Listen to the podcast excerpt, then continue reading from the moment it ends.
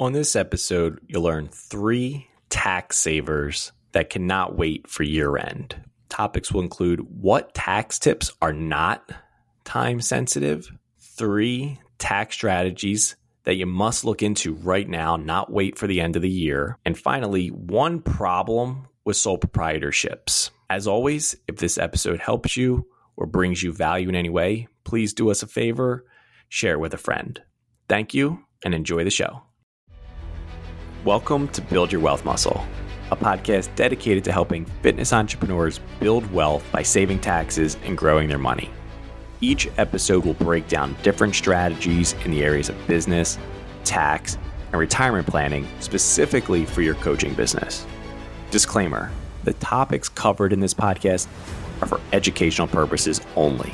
This is not advice for your specific situation please consult a qualified financial or tax professional before making any changes to your financial or tax situation. Now, here's your host, certified financial planner and tax advisor, Pat Darby.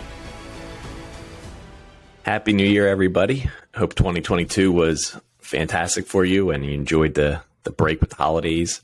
If you spent November or December doing your tax planning, this this show will be for you. Um, before I dive in, um, just a reminder if this is your first time listening, welcome. Appreciate you joining us and kicking off the year with us.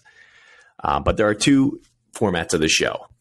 Uh, the first format is like today it's a solo episode where we can go really deep on a specific topic, whether it's finance, tax, wealth management, business planning, whatever it is. But I can give you these are the areas that I have the expertise and I can do my best to give you the step by step instructions on what you need to do and fill in some of the holes in case you're you're curious about um, what you need to do for a specific strategic uh, financial strategy or tax strategy. The second type of show is where we bring on a guest where they're an expert in either they help support the fitness industry, either in the marketing side, business coaching side, sales, whatever it is, or maybe they're similar to myself and they, they maybe are a lawyer supporting your industry, um, or they're a colleague of yours and just talking about things they've done, the obstacles they've overcome, and different successes they've had and challenges. So today's episode, like like you saw when you clicked on it, is a solo episode. And to get back to what I was, I started off in the beginning saying, if you spent November and December doing tax planning, if that was the first time you've ever done so, you probably learned a lot. And so if you're working with your tax advisor or accountant, and I've said in prior episodes, I'll say it again for people that might be new to listening or, you know, repetition is helpful. Your tax advisor may not be your accountant. Um, a lot of accountants, they mostly do, the majority of accountants, I should say, do tax preparation, tax filing, um, which is incredibly vital because those people are experts in recording history on what you've done in the pri- in the prior year, making sure they let the IRS know, documents, uh, document everything, and and they help with the record keeping to so that I can like for instance with my clients, we do all the tax strategy, the tax planning, but we need to make sure someone is filling out the paperwork to let the IRS know what we did and how we record kept it. Um, and so the, they two they play a part together. But if this is your first, if that was your first time doing tax planning, or if you've never done tax planning, that's usually done at the end of the year. And the reason is because you have a pretty good idea what your tax liability was for that year, and then you can go through and strategically find ways to lower that or increase it depending on your specific situation. And, and yes, sometimes you do want to increase it um, for a couple of strategic purposes. One that most people are aware of is real estate. If you're looking, if in 2022 you knew in 2023 you were going to buy an investment property or a primary residence or vacation property, whatever it is, you knew that you would have some lending requirements. You probably wanted to get an idea where you wanted your income to be and make sure you didn't deduct away all of your income and then you go to a bank and they're like, you didn't make any money last year. We don't want to lend to you. So that's one reason that you might strategically uh, in one particular year or so want to pay a little more tax because you want more income on your tax return for borrowing. The other reason is because the ultimate goal of tax planning is not to pay as little as possible on any given year. It's to pay as little as possible over a lifetime. So there's some forethought to that. As an example, if your business is growing rapidly, and in 2022, you did the math and you're like, okay, you know, you're going to have $300,000 worth of profit this year. And if you're working with someone who's doing some projections for you, you're like, but at the growth rate we're on and how many new clients we're bringing on, we're probably going to have, let's just keep the math simple, we're going to double. And next year, you're going to have $600,000 worth of profit. So some of the tax strategies of whittling down your 300,000 to as little as possible in 2022 may not be as advantageous for you as if comparatively to maybe I'll use an example that I don't like, but I'll just use that as an example. A lot of people will go out and buy a car in December that they don't need to lower their taxes. Now, again, I don't like I don't like the idea of buying an an expense that you don't think you're going to get a return on just to get a tax deduction. And the reason for that is because you don't get, um, you don't actually get dollar for dollar back. So, for example, if you buy a hundred thousand dollar car just to get a tax deduction, you're assuming you're. Let's just keep the math simple and say that with all your federal and state and all all of it combined, you're you're about fifty percent on your tax brackets. Well, you spent hundred thousand dollars to save fifty. So you still spent $100,000. So I wouldn't argue that's a good that's a good use of a tax deduction compared to if you bought a $100,000 mastermind course that is going to give you uh, a double or triple on your revenue for the upcoming years.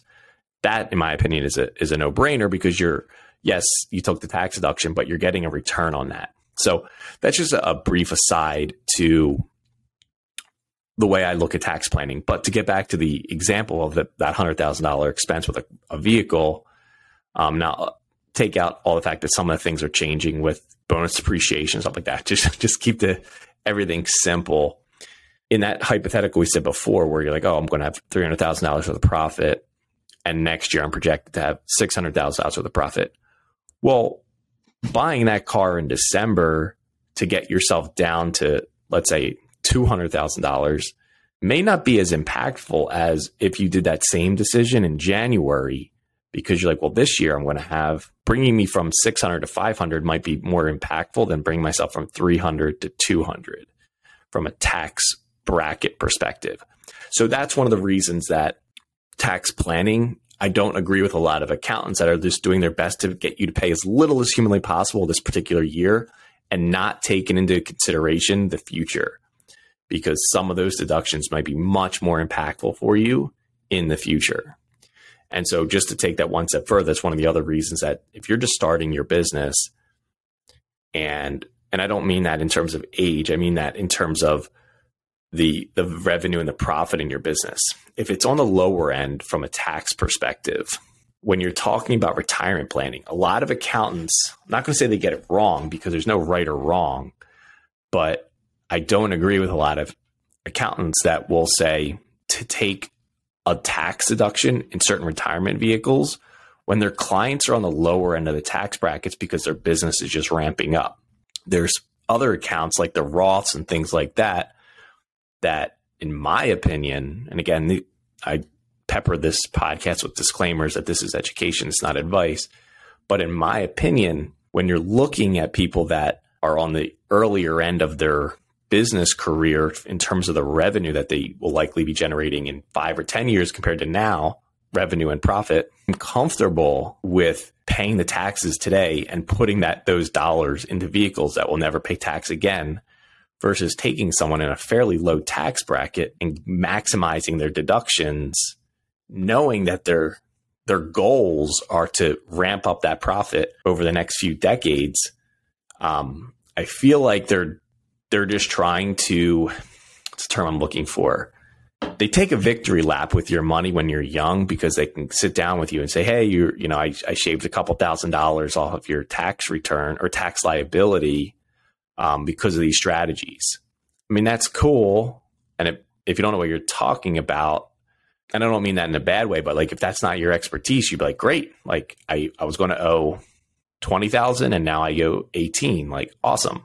But if you are sitting down with someone who's looking at the big picture, it's like, yeah, well, that $2,000 might be better served for you to pay it today and then put that, that thing to work. And then when you're 40, 50 years old, or conversely, when you're, if you're double tripling your profit in the next few years, that same strategy could potentially have saved you like $10,000. So I don't want to give any specific examples there, but that's just, I want to emphasize, and I say it on a lot of episodes that, you know, this is where I sometimes butt heads with accountants because they're obsessed with trying to do their best to lower your tax liability on any given year. And sometimes I feel like, especially when it comes to retirement plan accounts, that can be extremely short sighted.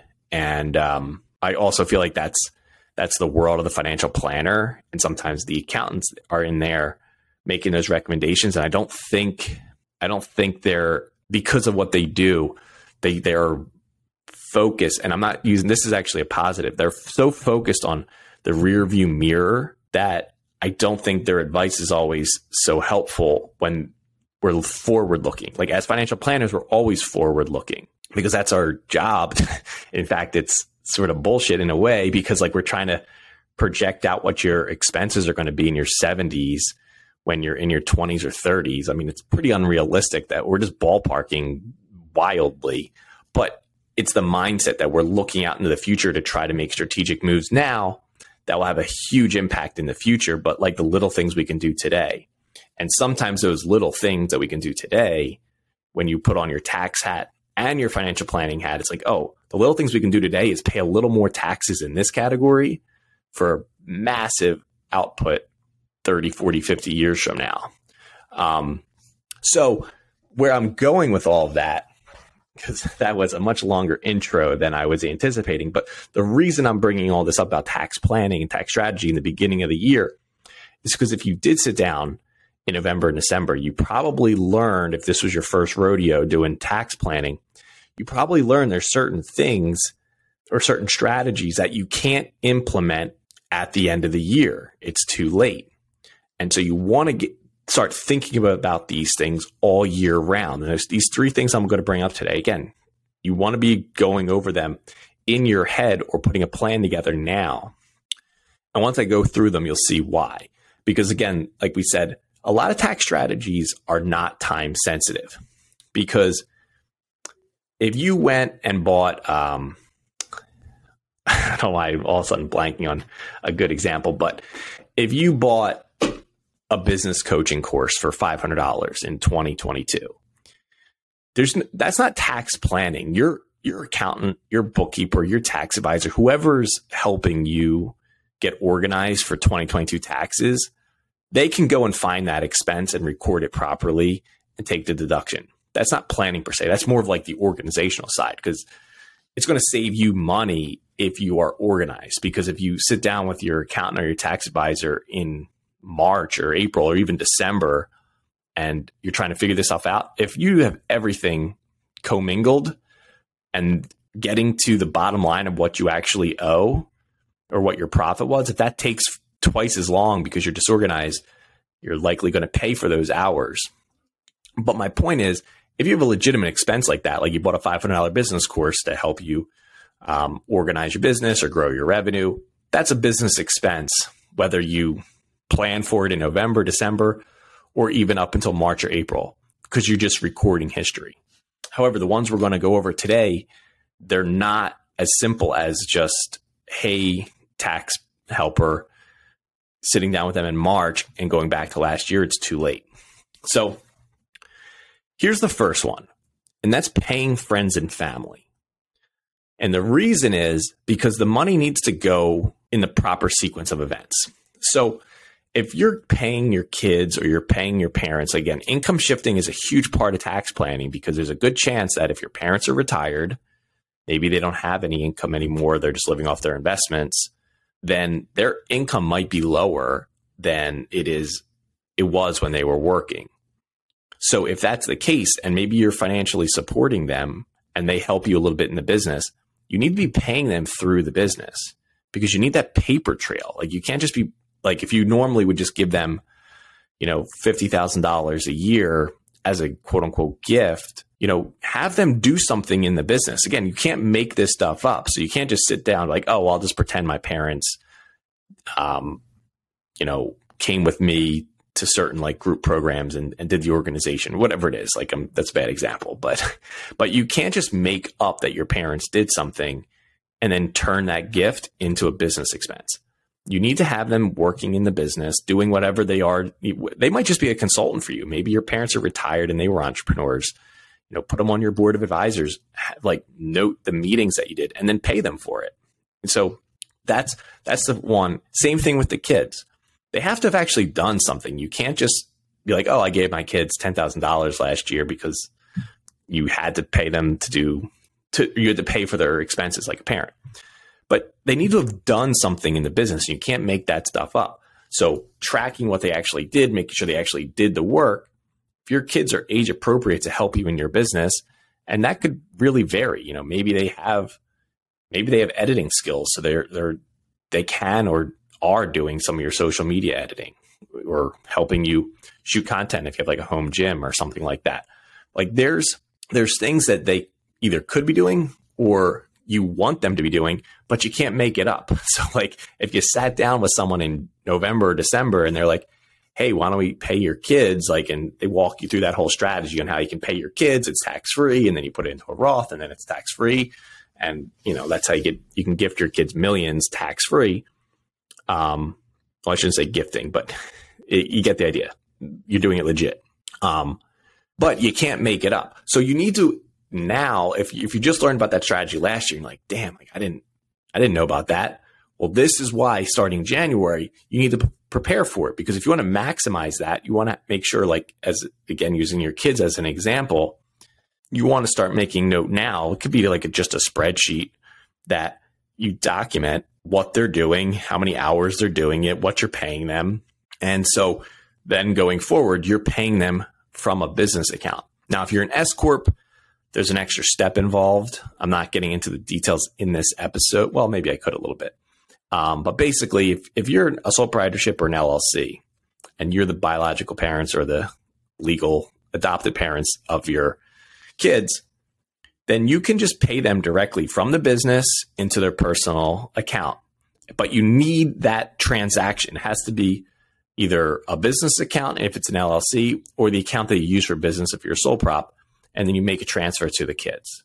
But you again, you need that paper trail to make this thing legit. You can't just pay them from your personal checking into their personal checking and then say, "Oh, well, they did some work for me." It needs so like again, that's why there's deadlines of the current year because that's that paper trail needs to exist in case you're ever audited. Um, same thing again, like with the parents. You can't be like, "Oh, I usually give my parents money. I'll just pretend they worked in the business." You need to have documented what they're actually doing for you.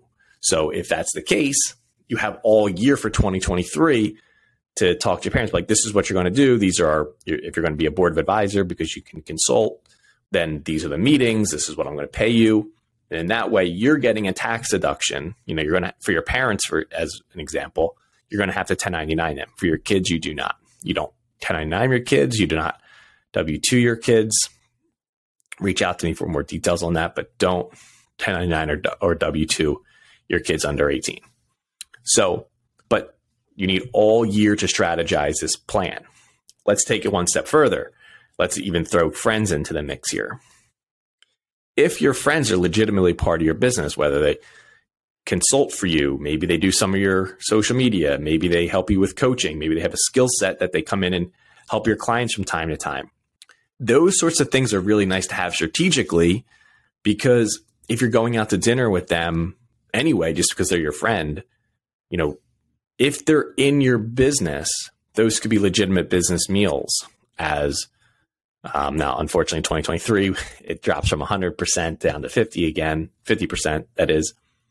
But again, now you're turning more personal expenses into legitimate business expenses because parents, family, kids, friends, some of those business, some of those meals can now be business because you you have a log of what they do, you're paying them appropriately. There's a legitimate business trail of how they're involved in your business.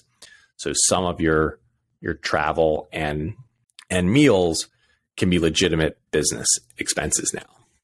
So, and again, you can't make that stuff up in hindsight. Like if you if you have a business partner and you just haven't recorded it properly last year, like you've already paid them or it's your spouse and you're going back last year, that's different because again, that's where you you were just disorganized. You go back and make sure you you label things appropriately. But if it's a person that's not in your business that you spend a lot of time with, in that scenario, you're finding a legitimate way to make them a part of your business so that you can write off things when you are legitimately together, legitimately talking about your business. Okay.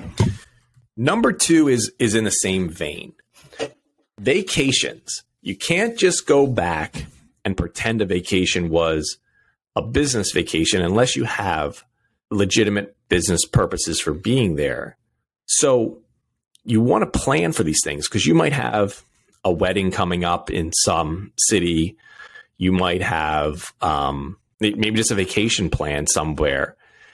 You want to do whatever you can now to think about that. Like, well, what could I do in that city or on that trip that it's a legitimate reason for me to be there and turn it into a vacation? Or think of it from the other way as well. Like, if you have a business meeting somewhere cool, then what can you do to like spend some time there personally because you have business purpose to be there and turn it into something fun that you do.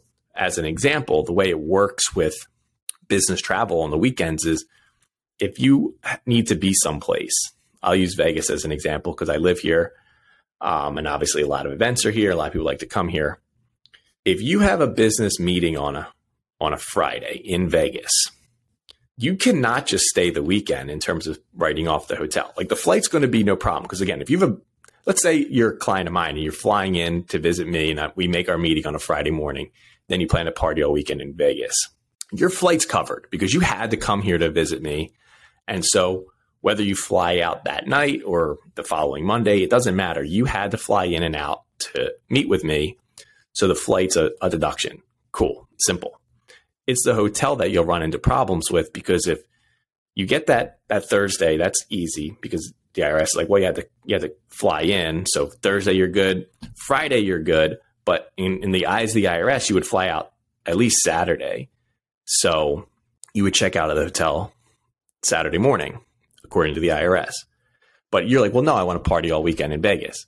You need to have a business purpose for Monday so that way the IRS like, oh, well, we don't expect you to fly home and then fly back for the Monday meeting. So as that example, if you want the hotel for Saturday night and Sunday night, you need to have a legitimate business purpose for a Monday. So again, let's let's change the location. Let's say you were you have a business meeting in Miami. You're flying in on a Friday, or sorry, on a Thursday, and your business meeting is Friday, but you plan to hang out and have fun all weekend in Miami. If you want to write off that hotel for Saturday and Sunday, you need to find a legitimate business purpose for Monday and then fly out, you know, Monday night or something like that. But you, so you can't go and do those things in hindsight. You can't just go back and be like, well, like for 2022, you couldn't be like, oh yeah, I was in Miami and I did have a Friday meeting, but not a Monday meeting. And yeah, I wrote off, I tried to write off Saturday and Sunday's hotel. Can't do it. So now you have all year. These are the things you want to plan ahead. Because like, oh, well, I am going to be in Miami on Friday for a meeting. Do whatever you need, like book a vendor meeting, book, you know, whatever. I'm not going to tell you what to do, but think of ideas like what vendors, what content could you shoot with with people on Monday, whatever business purpose that you could do, either a meeting or four hours of work is what the IRS calls business. So on that Monday, what four hours of work could you have there, or what meeting do you need to have there? to make the rest of it. So so start thinking ahead. And now also getting back to similar what we talked about before, the people that are part of your business, whether it's friends, family, um, kids, obviously it's part of family, but if you want to write off their plane tickets or their hotels, things like that, they need to be legitimately be a part of your business. So like, did you fly them there for a board meeting? You know, what's the purpose of, or did you fly them there because it's your spouse and they help you do XYZ in the business. So obviously they need to be there too. So their flight's deductible. Because if you're going somewhere and you bring your kids, if they're not a part of your business, your business can pay for your flight. And if they're staying in your hotel room, then that's fine. You pay for your hotel and they can stay there. That's obviously covered. But if you're getting a different hotel room for your kids, or if you're paying for their flight, the business can't pay for their flight if they're not a part of your business. Same thing with a spouse. If if your spouse is not a part of your business or a girlfriend, boyfriend, whatever, if they're not a part of your business, obviously they can stay in your hotel room that the business pays for because that's for you. But your business can't pay for their flight if they're not.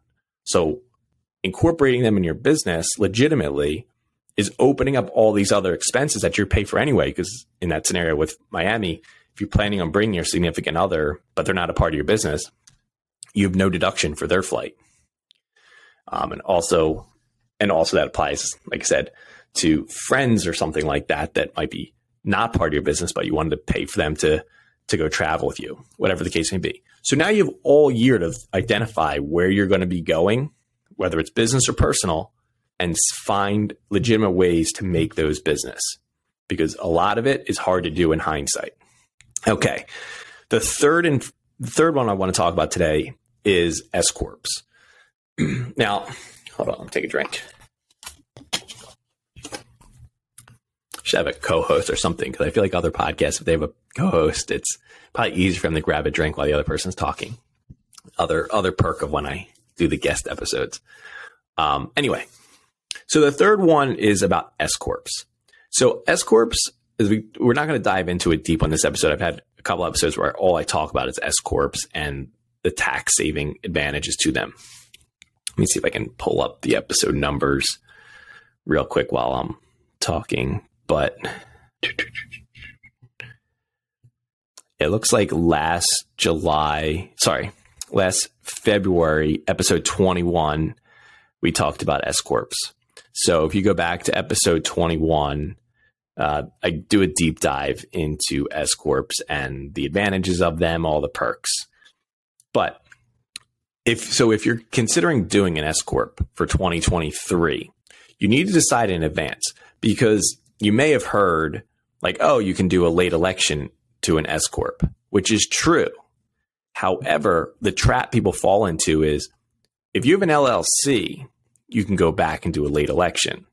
So hypothetically, let's say you have an LLC already, and now you're rolling into 2023, and you sit down, and you're like, Pat, should I be an S corp? And we're like, yeah, right now it doesn't make sense for you. Um, then we sit back down in October and we're like, wow, you're killing it. Like now it makes sense for you to be an S corp. We can go and do a late election, and if we're approved by the IRS, we go back to January one of 2023, and you're good to go. We'll, we act like an S corp for the whole year and get to take advantage of all those tax perks and tax savings. However, the trap people fall into is if they're not anything, they're a sole proprietorship, meaning they don't have an entity. From a tax perspective, an LLC and an S corp, sorry, take that back. Let me start over. From a tax perspective, an LLC that's owned by one member, one member LLC, and a sole proprietorship, in the eyes of the IRS, they're identical. So I've said on prior episodes, and I'll repeat it here for any new listeners don't get suckered into an LLC that you can't afford if, if you're in a state where it's expensive or you're just starting up, don't get suckered into it because someone's like, oh, you need to be an LLC to save taxes. That's bullshit. And a, a sole proprietorship and a one member LLC have are the same. They fill out the same tax return. They're the same in the eyes of the IRS. Now, where there's a difference is with the S corps. So again, if you're n- no entity at all, you're a sole proprietorship, and you're listening to this, you cannot do a late election into an S corp from a sole prop, only from an LLC. So if you're considering that you're you're like, well, I'm, I'm pretty sure I'm going to ramp up this year. Like maybe you had a maybe you ended last year because they start to make sense around 50, 60k of profit. So maybe you ended last year around that range, and you're like, yeah, I'm probably going to want to do that. I would say step one would be to get yourself into an LLC because what what you run into is if you wait too long and then you say, okay, come October November of next year, you're like, yeah, damn, I'm killing it. I have like 200k of profit. Um, now I'll be an S corp. The problem you're going to run into is you're going to have to file two tax returns because you're going to have to file a tax return which is going to be on Schedule C for all the months that you were a sole prop. And then the final few months where you were an S Corp, you'd fill out the S Corp tax return. The IRS doesn't care that you've only been an S Corp for a couple of months. They still want that S Corp return filled out. And most accountants are going to charge you between $1,000 and $2,000 for that return. So that's where the challenge lies for people is that you wait too long in the year, the tax savings could be minimal and your administrative costs are probably about the same as if you had been an S corp all year round. So I'm not telling anyone to be an LLC or a sole prop versus like especially for people just starting out and trying to keep their costs down because I hate when people try to push you into an LLC. I think there's a lot of perks to being an LLC, but if you're trying to run the business lean and mean, by all means, like especially in your starting up phase, be a sole prop. Um, because I also don't like seeing people get the LLC for as cheap as humanly possible. And at that point, sometimes they overlook certain it, things that they need to have done for the LLC because they didn't use a legitimate lawyer to help them. So, um, but from a planning perspective, if you're if you think this is the year you need to be an LL, uh, sorry, a, an S corp, one either just do it right away because the deadline to elect S corp status is up to March 15th of the current year. So if you're already pretty sure, just talk to your tax advisor and apply for the, the S Corp now. But if you're a sole proprietorship and you have no entity, this would be the time to sit down with your tax advisor and say, would this be the right move? Get the LLC immediately, note that you want to be an S Corp, and then you get the full year of tax advantage versus the administrative costs versus waiting until the end of the year and trying to do the same thing. And I don't know, obviously, all the tax advisors out there and the, the lawyers or whoever would, would help you do these conversions. I don't know if they're going to give you that advice that you might sit down with them in December and they're like, yeah, you should be an S Corp. And here's what I charge you to set it all up. Then you run thousands of dollars of setup and administrative costs. And they don't really tell you that there's very little tax savings in waiting that long. So those are the three. I'll do a quick recap of them. The third one is probably a little bit harder to digest. Um, again, if you think you're on the, the bubble and you keep hearing S Corps or people have recommended it to you in the past and you haven't sat down and thought much about it, this would be the year to, to really sit down some this is the time of year, I should say, to sit down with somebody because there's the full year of opportunity of savings for you. So the three, as a quick recap, paying family and friends. Because if you're, you need to have, you need to actually have them do the work. So you can't wait till the end of the year and say, well, I'll have my kids work for me in the business and I'll pay them 10 grand. It's like, well, if they didn't do the work, you can't make it up. So plan ahead. Vacation slash business trips. What can you do to add to make a personal business trip a legitimate business trip? And then when you're on a business trip, what do you need to do to make sure if you're looking to also do some personal time on your business trip, what do you need to do to make it legit so you can like bookend a weekend or or whatever the case may be to make sure that you are allowed to deduct as much as possible from that trip. And then lastly was the S corp strategy. If you are are you if you're currently a sole proprietorship, this is I'm mostly talking to you. If you're right now up at sole proprietorship and you're out of the quote unquote startup phase where you, you're you're not as pinching pennies as much because again i don't want to encourage anyone to to start spending a bunch of money just to try to get tax savings because i said that in the beginning like that's why i don't like people that buy cars that they don't need just to get a tax deduction if you need a new car it's different i'm not talking to those people. But if you're just buying it frivolously because you heard it's a tax advantage i don't like that. Same thing here. I don't like people getting um, encouraged to run up legal bills just to try to save some taxes if it's not the right time. So for the people who are sole props, if you if you think the S corp strategy might work for you, meaning you're making more than 50 or 60k in profit, or you're approaching, I should say, I would say step one is get yourself an LLC because then that gives you the flexibility to go back in time and elect the late election for an S corp. If you aren't any entity, the earliest that someone could go back for you in terms of the S corp is to when the LLC starts. So if you want a little more flexibility, I encourage you to sit down with someone who can help you form that LLC.